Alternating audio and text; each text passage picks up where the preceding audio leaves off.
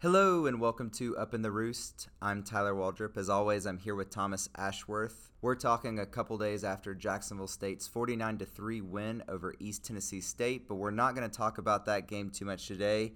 Thomas, why are we not talking about that game? Yeah, I mean, not to discredit JSU's 49 3 win over an FCS team, but honestly, I think that this upcoming game against Coastal Carolina is one of, if not the most important game for Jacksonville State this season. I mean, would you agree with me? No, I don't. While I think it is one of the more interesting games Jacksonville State's going to play this season, I would stick with my preseason prediction of uh, Sam Houston as probably the most important game for Jacksonville State the rest of this year. I would also look at a home game against Western Kentucky in October as more important than this matchup with Coastal Carolina. Those are both conference matchups. I think what Jacksonville State's trying to do, not only for this year, but the reputation the Gamecocks want to establish going forward, I think it matters more to have a good showing in conference. And quite frankly, I think a road trip to Coastal Carolina is probably one of the toughest games Jacksonville State will play this season. So I don't think the Gamecocks are going to come back home with a win this time. I mean, for reference, my original pick for most important game of the season was a conference victory over UTEP. This was a UTEP team that we were expecting to be pretty good, but they just, the coaching just wasn't there. And it was just not as good as we expected. But still, I mean, this is a JSU team that Rich Rod realizes, you know, we don't have the pieces to win a conference championship, and that's fine. We're going for a bowl game. And in order to get to a bowl game, I mean, you have to have convincing wins. And this win over Coastal Carolina, if they're able to pull this out, I think that would really not only set them up, you know, as as a 3-0 record would set you up for success, but this is a win that would honestly be just a big reputation builder. I mean, this is a Rich Rod team that's already gaining some attention due to Pat McAfee. And if you get to, to a 3 0 start and get a convincing win over Coastal Carolina, or shoot, even just a one point win over Coastal Carolina, I mean, that'd be huge, not just for reputation's sake, but also for just momentum's sake. I mean, there's a pretty favorable there's a pretty favorable schedule coming up. I mean, Eastern Michigan, I think it should be favored in Jacksonville State. Uh, I think Sam Houston would also be favored for Jacksonville State. So if they can get rolling against Coastal Carolina, I think that honestly that could set up JSU for a five and zero oh start. Hey Thomas. Yes. Do you think Jacksonville State's going to win this weekend? If I had to pick, I honestly wouldn't be able to say with confidence that either of these teams will win. But obviously, the line is favored for Coastal Carolina.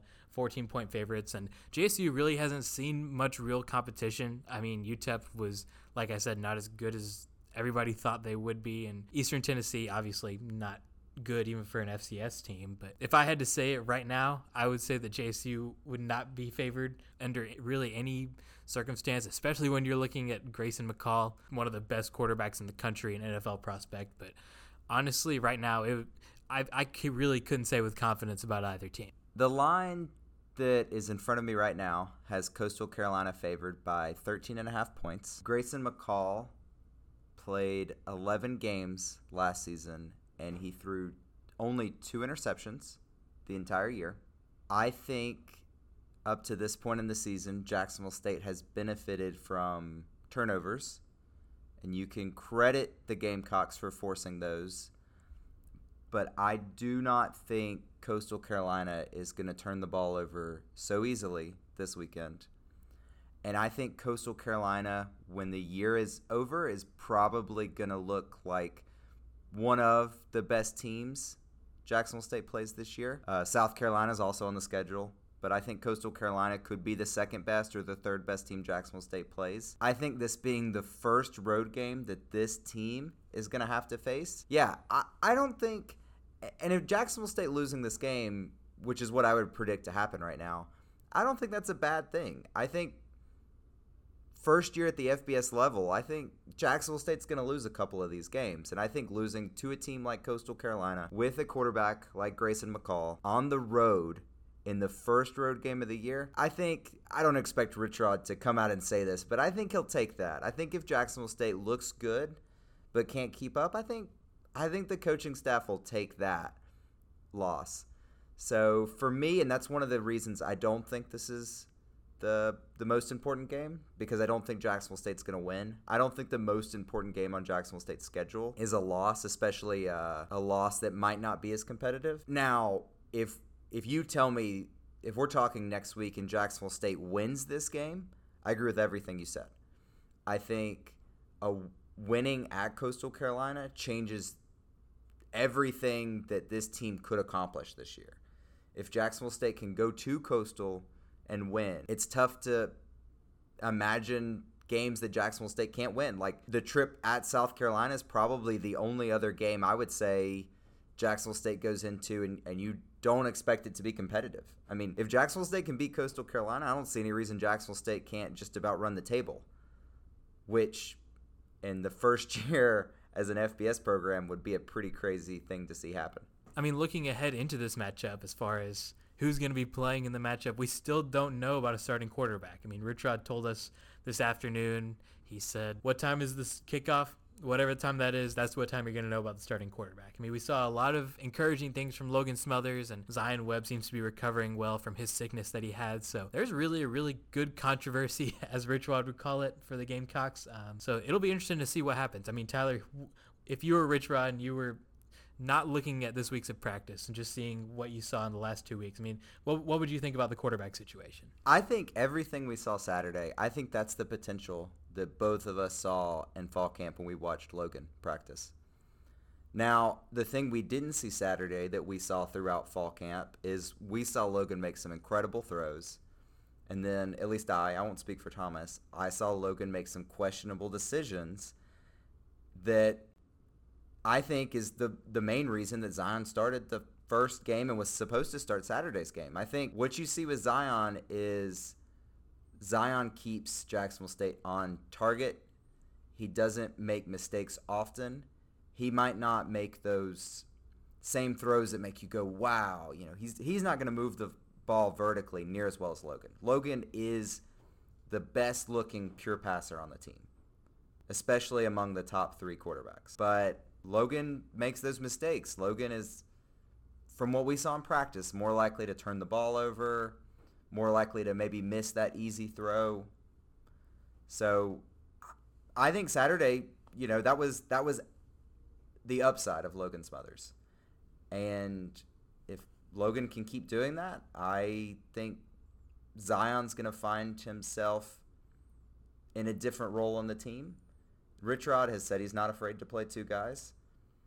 If Logan can continue playing well and Zion's healthy, I think we'll see both guys down the stretch this season, but I think Logan will take the larger share of snaps if if he continues to play like he did Saturday. But I mean, we both know East Tennessee State not not exactly the team you're going to prove yourself against and and win the job just on that game alone. And I mean, speaking to your point, I mean, people have said, "Oh, I think Logan's better. I think Zion's better," but they're not seeing what he's done in practice. I mean, they're not seeing that Zion has been the clear leader on the team. They're not seeing that he's been the clear cut favorite just all across the board. I mean, granted, Logan's had to come in and learn the system, and he's still getting that under his belt. I mean, Rich Rod knows that that an ETSU win doesn't mean honestly that much for a former Power Five quarterback who's coming into a new system. But as far as I mean, this win, this win was sure it was encouraging, and it looks like Logan could be the starter. There's still a lot of questions to be answered with Zion and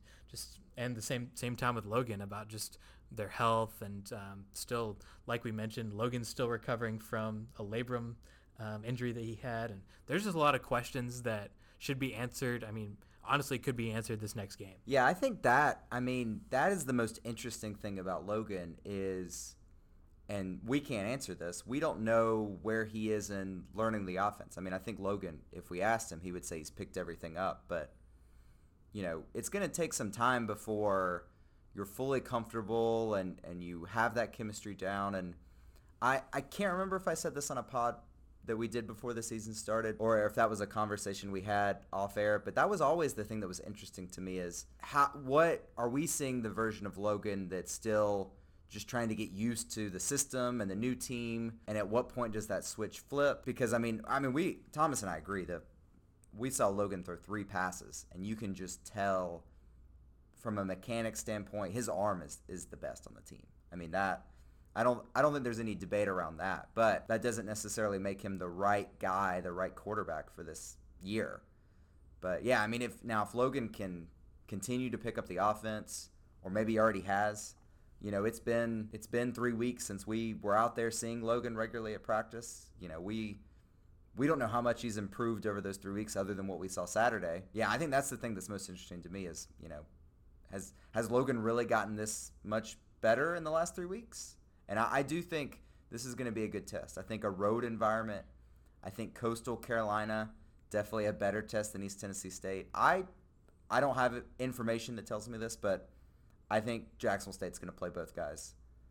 I think if both guys don't play, that speaks to either Zion's health or maybe the the game is close and the team is in a rhythm. But even that, I feel like Rich Rod would, would play both guys. I mean, having multiple guys play is just something that Rich Rod wants to do. He wants to play people who can play football. I mean, this is also something that he talked about on Tuesday. Just why why wouldn't you play two guys if they're good at football? Um, there shouldn't be really a competition. It's more of just play people who are good. And in that same sense, playing people who are good, we've seen a lot of good production from the running backs as well. But we got an encouraging update uh, for Jacksonville State as Anwar Lewis seems to be progressing really well. And Rich Rod even said that we might even see him against Coastal Carolina, which is a really good sign for a Jacksonville State running back room that's already has plenty of depth and really good players. Yeah, to me, you don't always see college coaches make decisions with the schedule in mind.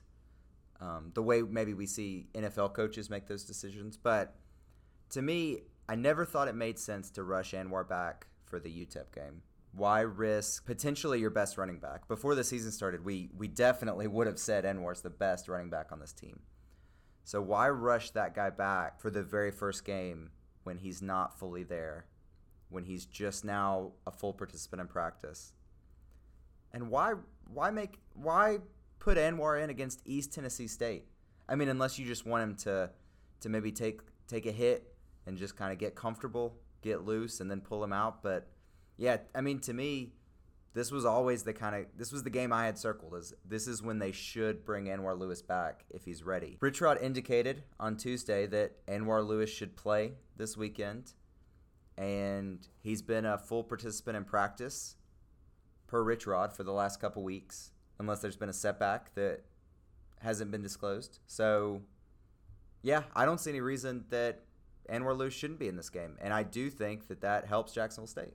And I mean, I don't think this is a running back room that really is just itching to have him back either. I mean, obviously you want your one of your best players back, but this is a running back duo that's been really solid for Jacksonville State. I mean, we've seen Ron Wiggins take on a different approach. He's been catching passes and he's had a touchdown in both games. And Malik Jackson's also had touchdowns in both games. And honestly, he's really fit the bill of exa- everything Rich Rod said that he would be. Um, he's versatile and he's fast, and they each bring their own unique skill sets, as we mentioned. But I mean, honestly, it seems like Ron Wiggins is almost just as, if not more, versatile uh, in these situations than uh, Malik Jackson has been. And that's just because of his increased pass catching ability and just everything that he's been working on. But I mean, still, even if we don't see much of Anwar, this is still a running back room that's honestly a strength of the team.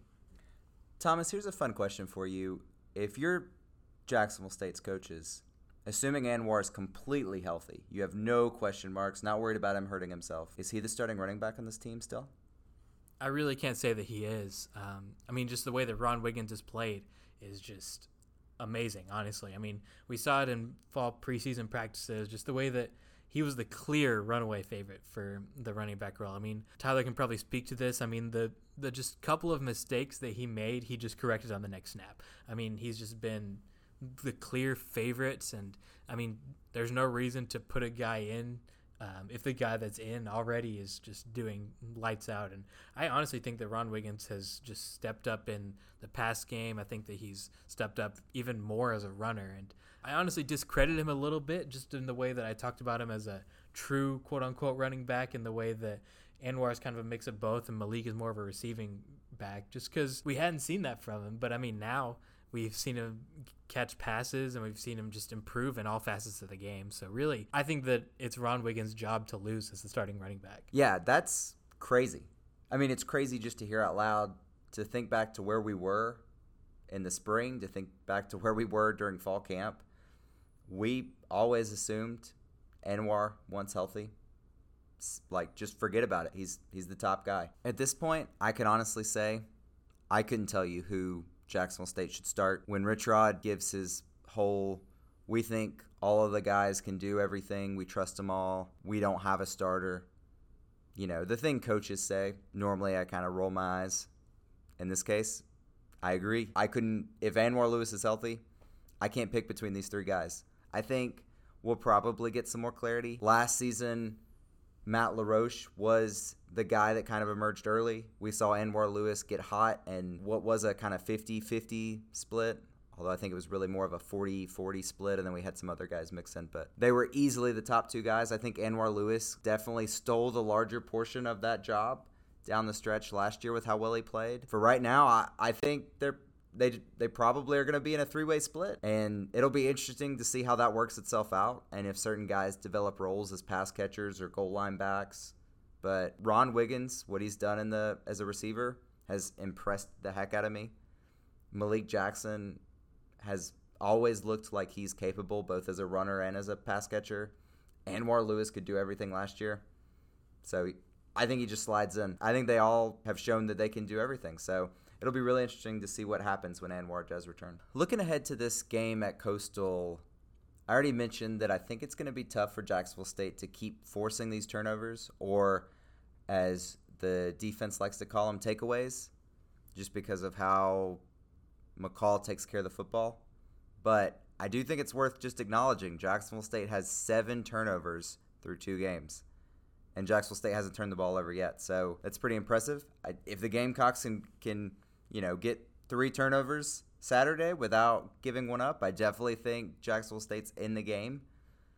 But I think we should just recognize some defenders who've stood out to us. Thomas, I know you had a guy probably a surprise for some people that who kind of stood out to you. Obviously, a lot of reserves played just because of the score and how lopsided it was. But for me, one of the reserves that really made the most of his opportunity was safety Jalen Bustamante. He had three total tackles, two of them were solo. And he had a tackle for loss and a pick for 18 yards. I mean, there's a reason why you play these games at against FCS opponents as an FBS team and, and seeing guys like Jalen Bustamante play is one of them. This is a position that Rich Rod really said, you know, I'm not confident with the depth. Um, just defensive backs in general, I'm not really confident. And while there's, you know, he's always going to say that, uh, this is really one of those that was thin. And seeing a guy like Bustamante step up and be able to have really good moments against a team like UTEP. I mean, I think that really sets Jacksonville State's depth up in a good way, and I think that it also just gives him the exposure that he needs. I was just really impressed overall. I mean, I thought that he had a really good game. Yeah, I do think it's interesting. While I don't think we should put all the stock in the world in pro football focus grades, I do think it's interesting. He grades out as the highest defender on Jacksonville State now, granted, some of that may be slightly skewed due to playing time, the opponent, but it's just it's an interesting thing to note. The guy that really stood out to me Saturday was defensive lineman Jeff Marks. Early on in the game, I think it's it's the second drive. Uh, Jeff makes a great tackle. The quarterback scrambling up the middle, um, going in. Honestly, I think he scores a touchdown on that play if Jeff doesn't make this play. But on third down, gets the tackle, uh, to stop him just after two yards. I think that forced a field goal. So, I mean, that in itself is pretty important. But I also just thought the way he was able to wrap the quarterback up kind of from behind, I thought that was a really good play. Really impressed me in the moment on Saturday. Actually piqued my curiosity enough to just ask about him after the game. And then, you know, he gets a fumble recovery later in the game. Again, turnovers. Uh, I don't want to spend too much time focusing on that because there's some amount of luck and you know, when I asked Rich Rod about it earlier, he said, you know, sometimes turnovers just happen because you're lucky, and you're lucky because you're playing hard, and that's kind of the response we've gotten from the players too. That you know, they're doing their job, and it that puts them in the right position to get a turnover. But turnovers itself is a pretty fluky thing. So Jacksonville State getting seven is great. I don't know that that's a trend that's going to continue going forward. But I, again, I, I do think it's you know it speaks to how well Jeff has played. He's definitely impressed me just in the first two weeks, especially Saturday, especially when it was an actual game and Jacksonville State was concerned about the score. And another thing about Jeff too, he's a Purdue transfer, and this was really his first preseason that he was able to just take it all in. And um, Jackson Luttrell, who played, who's playing alongside him, and has honestly looked really good as well. Um, he said that this is his first time getting to understand the defensive playbook, and it's really shown. Uh, for a guy like Marks, who comes from Purdue and has that background, it's really impressive to see what he's done in the short time that he's been here, um, especially when you know you have that transition year where you're just getting it under your feet. And I mean, Rich Rod was really excited about it just because obviously he's a good player and he came from a power five school but at the same time he has the defensive playbook under his belt and he's really just